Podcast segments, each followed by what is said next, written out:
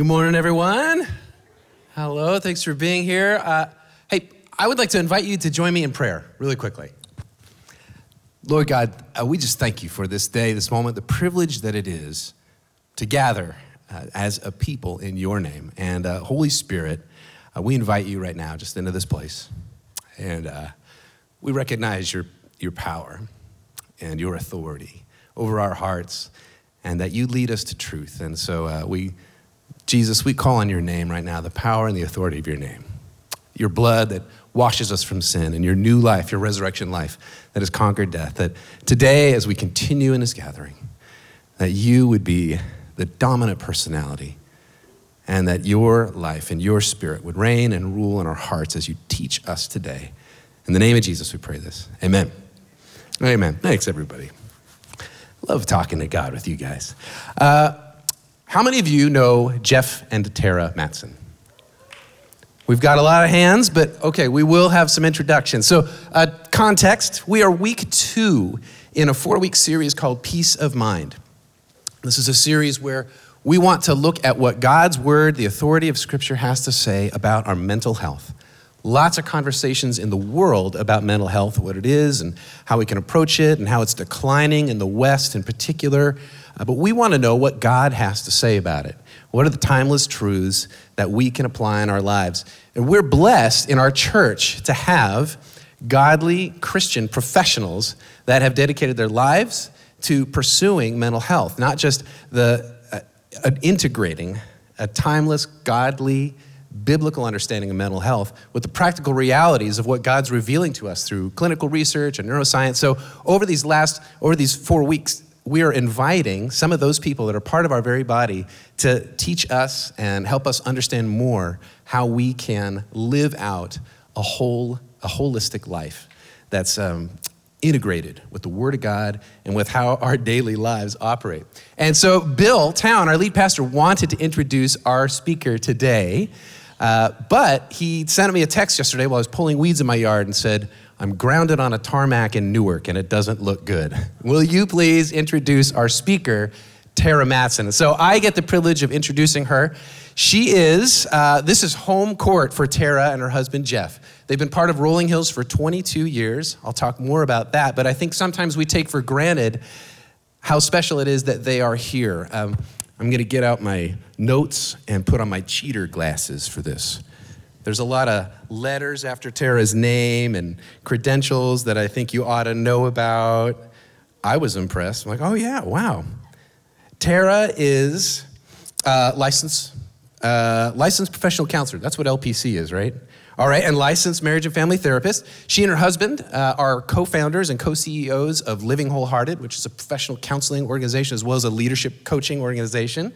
They've also founded the nonprofit Courageous, which helps provide free curriculum to moms to help raise their girls up to be godly, brave, courageous women in an era and an age when there's a lot of confusion about what that means. Uh, they're helping provide resources that families, moms, and, and their daughters can be raised up to understand who they are in Christ. She's the author of the book Courageous, which takes a lot of those courageous girls principles and, and puts them into a, a published book. She's the co author of Shrinking the Integrity Gap with her husband, Jeff. Her speaking and her writing has been featured in Christianity Today, Focus on the Family, Family Life Today, Catalyst Organization, the American Association of Christian Counselors, and more. She speaks all over the country. Today, we get her here because Rolling Hills is home court for Terra. She and Jeff have been members, as I mentioned, for 22 years. Their daughters, Addie and Nevi, have been raised and born here and are being discipled here. They're active in our student ministry. Um, what else? There's so many things. Um, of all the credentials that Terra has, my favorite are that she's a child of God, just like we sang about. She's a devoted wife and mother, a student of Scripture, and a dear family friend. Will you please join me in welcoming your fellow Rolling Hills member, Terra Mattson? Aaron's like a brother. I should punch him right now. Thank you.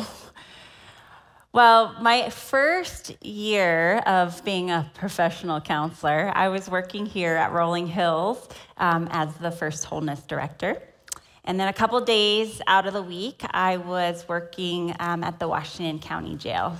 I wasn't serving time, I was actually counseling those who were incarcerated. And so I would toddle back and forth between our home church and the county jail, and God was teaching me something really important at that time in my life. It was really for me personally and was setting the, the foundation for all the things that He would call Jeff and I to do in the years ahead. But I would sit with these clients at the county jail and I would hear their stories stories of divorce and abuse, stories of isolation, poverty, and leading to crime, meth addiction, and other ways of coping. And then I would come to the church and I would sit with people like you and I. And we would look all put together. We'd have, I'd have my lipstick, and the woman in front of me would have her lipstick on and her really nice purse. Just came out of her nice SUV. And we would talk about what was really going on in her story. Her and her husband, years and years and years of distance through sex addiction, four to five miscarriages, and continued hope that God would restore their marriage. They wanted to have a baby. And as I dug deeper and deeper to find that there were layers and layers of suffering and trauma, but nobody would know because of the way they looked. And so the Lord was just teaching me it doesn't matter how we package our lives, we are all impacted by suffering and trauma. Whether we like it or not, it's a part of the communities we live in, and it's a part of our stories too. In fact, we don't like it. Western culture is the most addicted culture in the history of humankind. We use everything to avoid pain. My personal favorite is chocolate chip cookies. In all seriousness, I have a history of using food and exercise and binging and purging to deal with my own pain and suffering. And it's taken me years to learn how to feel and process and think and be um, and to grieve and to understand my own story so that I can do that for others. We have a lot of coping strategies, some of them really good, and some of them not so good. We shop, we work really hard. Some of us, we're workaholics. Many of us are really busy. That's a very clever one. We serve and we try to give God all our time, and then we struggle with social media and spending too much and addictions and substance use, and then the list goes on. But it's all a way to try to uh, numb what we are facing and what is chasing us behind us, our stories. And we need a place to be able to face reality. M. Scott Peck, a psychiatrist who wrote the book The Road Less Traveled, said that mental health is a dedication to reality at all cost. I love this definition because so much of our coping in life is about fantasy. It's about what if I could just stop all of this and run from all of the suffering and the trauma, if I could just turn it off if I could just have one more vacation. Did you know that our dopamine fixes, this wonderful hormone that God gave us to help us feel pleasure, is higher when we're planting, planning a vacation than when we actually go on the vacation? It's so fascinating how God made us, but the anticipation of something exciting, the fantasy, gives us more of a fix of pleasure hormone than reality itself. You can see why we are after so much fantasy in our life. When God says, I want you to live in reality with me, with the reality of who I am, the reality of who I say you are, and the reality of your story. John 8, 31, 32, Jesus says, If you abide in my word, you are truly my disciples and you will know the truth, and the truth will set you free. I love that phrase, the truth will set you free, because I think Jesus, he was obviously talking about the truth of his word, the truth of himself as being the word of God. But he was also just saying the truth. The truth will set you free. If we could be honest about who we are and what we've been through, there's some freedom in that. And we're all seeking peace and trying to find it, some in healthy ways, some in not so healthy ways. You know, one of the results of unresolved trauma and ongoing suffering is living a compartmentalized life. It's where we fragment and we try to dissociate consciously or unconsciously. And dissociating meaning, if only I could think different, then the rest of my life would be all better. And though memorizing scripture is a profound way to find peace, it is not the only way, and it isn't acknowledging all of who we are.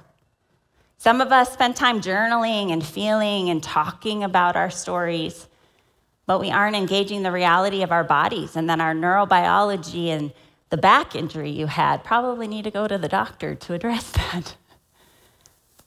We can't just focus on one part of who we are.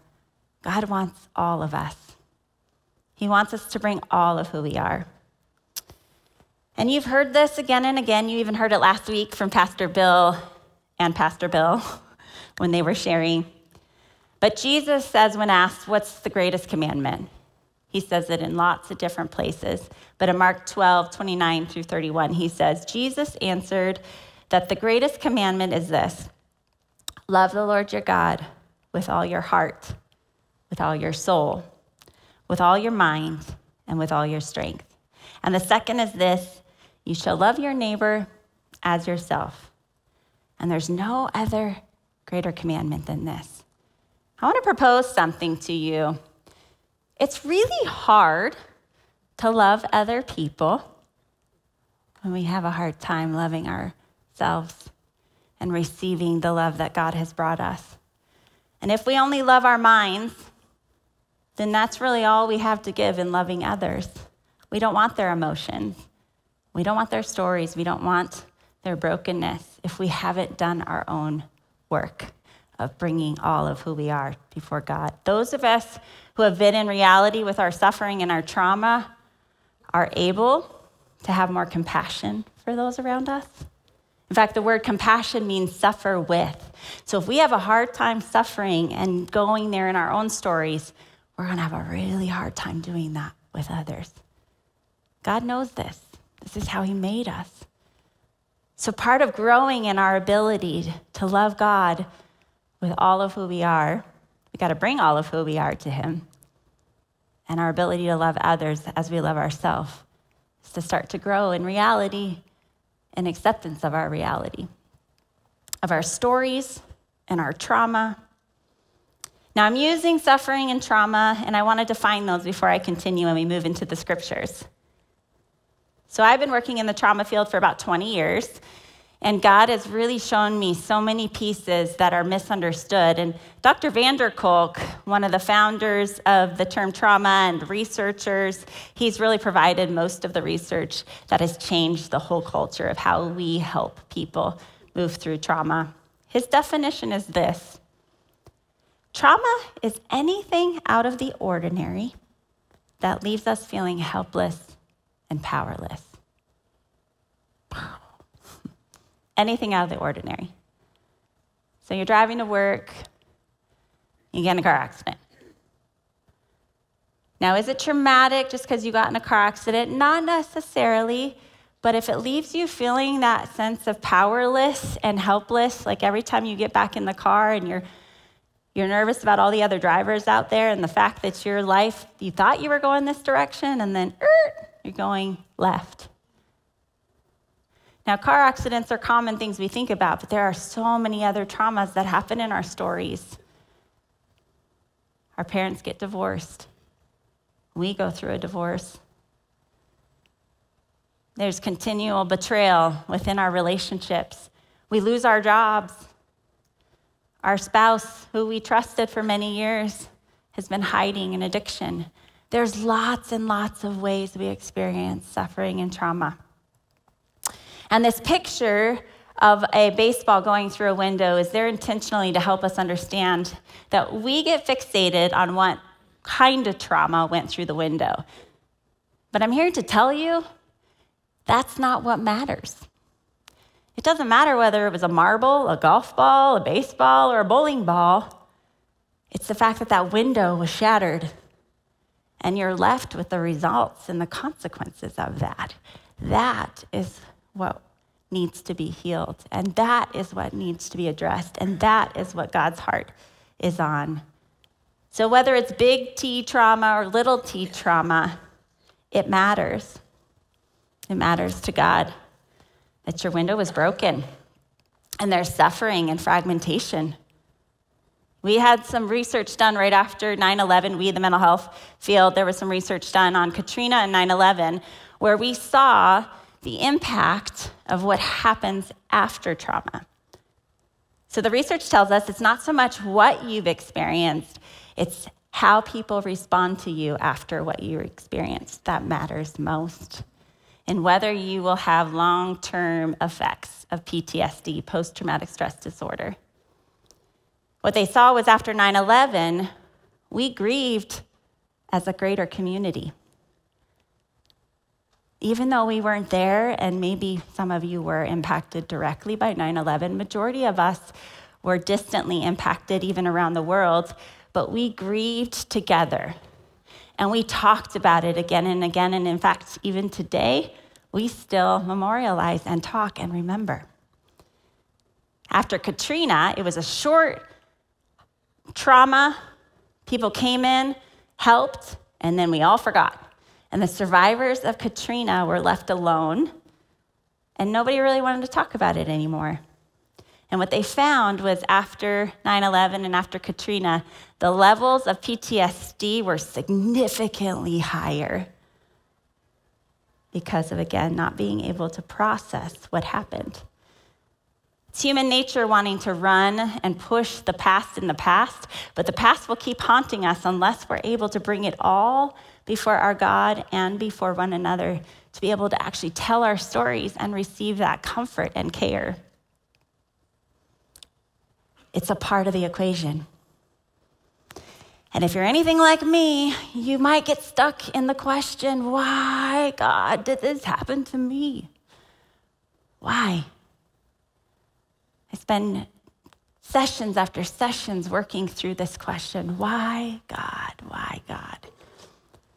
And I've often wondered is that really the question we're supposed to be asking? Is it why, God? Because honestly, none of us know. Scripture has three reasons why suffering happens, and I don't like any of them. so just put my opinion out there. but before I share about the why, I want to share that the fact that you're not alone because the disciples are actually pretty good at asking this question throughout the scriptures. So before I go to that slide, I want to read you this quick passage here where Jesus runs into a, a blind man. So he says, as he went along in John 9, 1 through 3, he saw a blind man from birth, and his disciples asked him, Rabbi, who sinned, this man or his parents, that he was born blind? Neither this man nor his parents sinned, said Jesus. But this happened so the works of God might be displayed in him. So if you've asked why, you're not alone. Even the disciples, there's this tendency to be like, something must have gone wrong. Must have been you who sinned or the parents. Why, why, why? And God says, no, I'm doing something here because it's about me. This happens so that I can be glorified and I can show you who I am in the midst of a broken world. So, those three reasons that the scriptures give us the fall, it is Adam and Eve's fault. The beginning, the world was broken. We see collision between man and woman. We see collision between man and God, and we see collision in all of creation. And it's still playing a snowball out effect today. So when we see earthquakes and tsunamis, when abuse and institutions are falling apart, it's the cause of the fall. And then we have the cost of our own sin. We see that throughout Scripture. You can probably think of several situations in Scripture yourself. King David's a common one. You know, he had an affair, he tried to uh, murder a man or get him killed. And there are consequences that God does not save us from, though there is still grace, and our relationship doesn't get affected by that. There is a cost around us. And then there is just trials. I think this one's the hardest one for us because these are the ones that God has clearly allowed to happen in our stories. And we don't always know the difference between which is the fall, which is because of us, and which one is because God is allowing this to happen to grow our faith muscles. These are more of the sufferings that will happen because He's trying to prepare us for something. Think about if any of you are athletes and the, the goals you might have set at some point. You want to run a 5K or you want to run a marathon. You have to go through a process of suffering and training to build those muscles so that you're ready. So, God allows hard things in our stories, in our kids' stories, and in our stories to grow our muscles. Now, I want to be very clear. I am not saying that God ordained abuse and sin.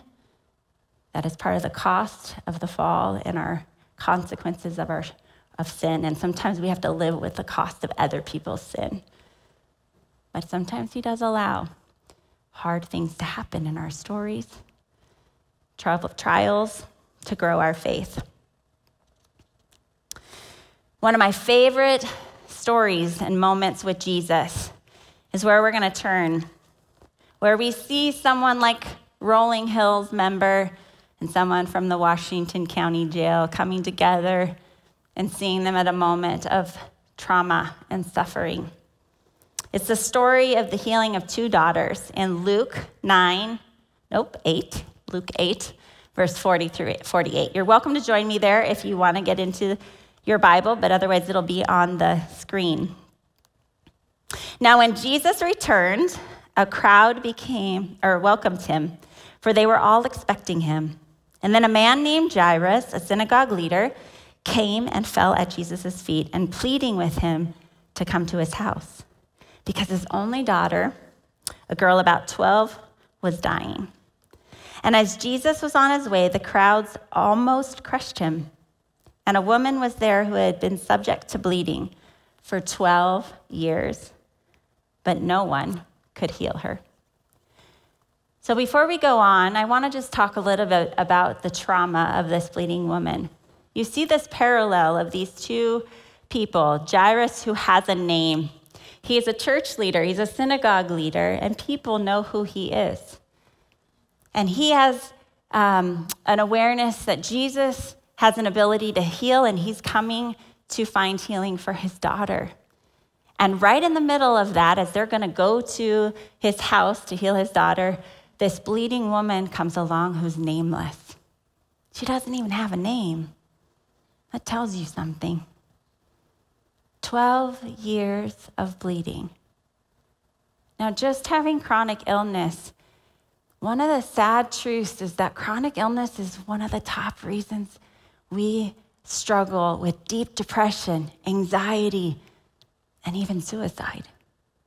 Chronic illness, when you are continually battling pain and suffering in the physical way, is brutal. That's traumatic in and of itself for 12 long years. And as a woman, I don't wish bleeding for 12 years on anybody. Because in this culture, the Jewish culture, Blood was very unclean, especially a woman who was on her monthly cycle. And in the Leviticus law, the Israelites all knew that when she was on her cycle, she had to be put away from the community. Her husband could not touch her. Nobody could touch her. In fact, if that woman, any clothes that she wore, any couch she might have sat on, anything that she was near would become unclean. And anyone who touched that became unclean. This woman had massive cooties. You think about the middle school trauma, of being the kid nobody wants to touch, nobody wants to be around. For 12 long years, she lost everyone her mom, her dad, her sisters, her brothers, her friends. Walking down the street, nobody wanted to be around her. She didn't even have a name. The ripple effect of our stories gets greater the more isolated we are. And so I can feel the impact of this woman's trauma. So much. So much pain. In Mark 5, it says that she had suffered a great deal under the care of many doctors and had spent all she had, yet instead of getting better, she grew worse. Now, she's been to every doctor, probably every therapist, and she's been trying her best to find healing. She's spent all her money and she's desperate and at the end of her rope. So let's see what happens next and how Jesus responds. She came up behind him and touched the edge of his cloak, and immediately her bleeding stopped. Who touched me? Jesus asked. When they all denied it, Peter said, Master, the people are crowding and pressing against you. But Jesus said, Someone touched me. I know that power has gone out from me. Now, before we continue, I just want to draw attention to that word touch. This word in this context is actually more than just like a touch. It means she grabbed and locked on to the end of his robe. Now, because she's unclean, in that context, she would have made Jesus unclean. So she is risking in the middle of a crowd. Everybody could be unclean in that moment. She doesn't care. She's desperate. And she latches on to the end. Now, Jesus asks, Who touched me? I think he knew who touched him. But there's a moment in our life where God's asking us to come out and be honest and to use our voice. Me. I need you, Jesus. I'm tired of hiding my story and my suffering and pretending all is okay. I need you. So we go on and it says, But Jesus said, Someone touched me. And then the woman, seeing that she could not go unnoticed, he called her out, came trembling and fell at his feet. And in the presence of all the people, she told why she had touched him and how she had been instantly healed. And then he said to her, Daughter, your faith has healed you. Go in peace. Now, this moment when she touches Jesus, she's instantly healed, but it's at a soul source level. She experienced physical healing, but at that moment, the Lord restored her dignity. He says, You are no longer unclean. You are clean. You are no longer alone. You are my daughter. And he says this in front of everyone to set the record straight. She belongs to me. And I see you and I see your pain.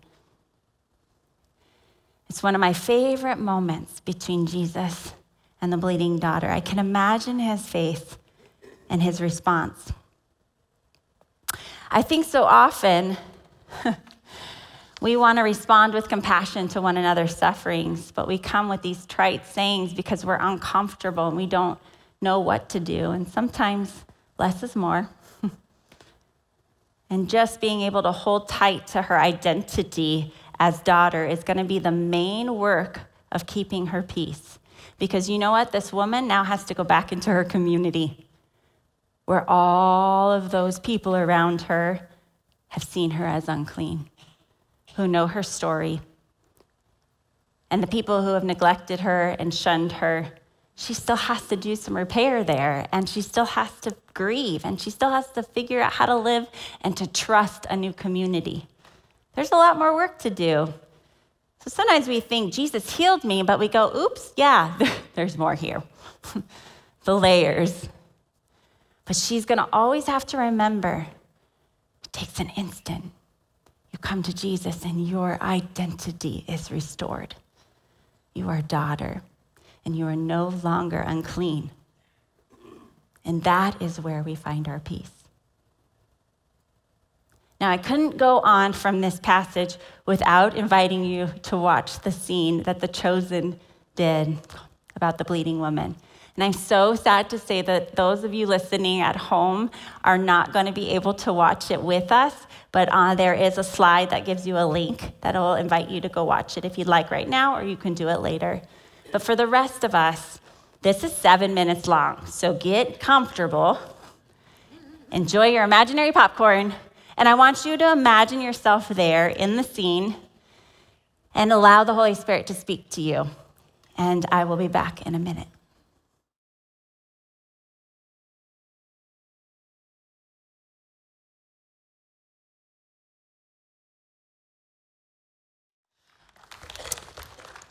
So, those of you joining us back in, um, from online, I hope you take time to go watch that at some point.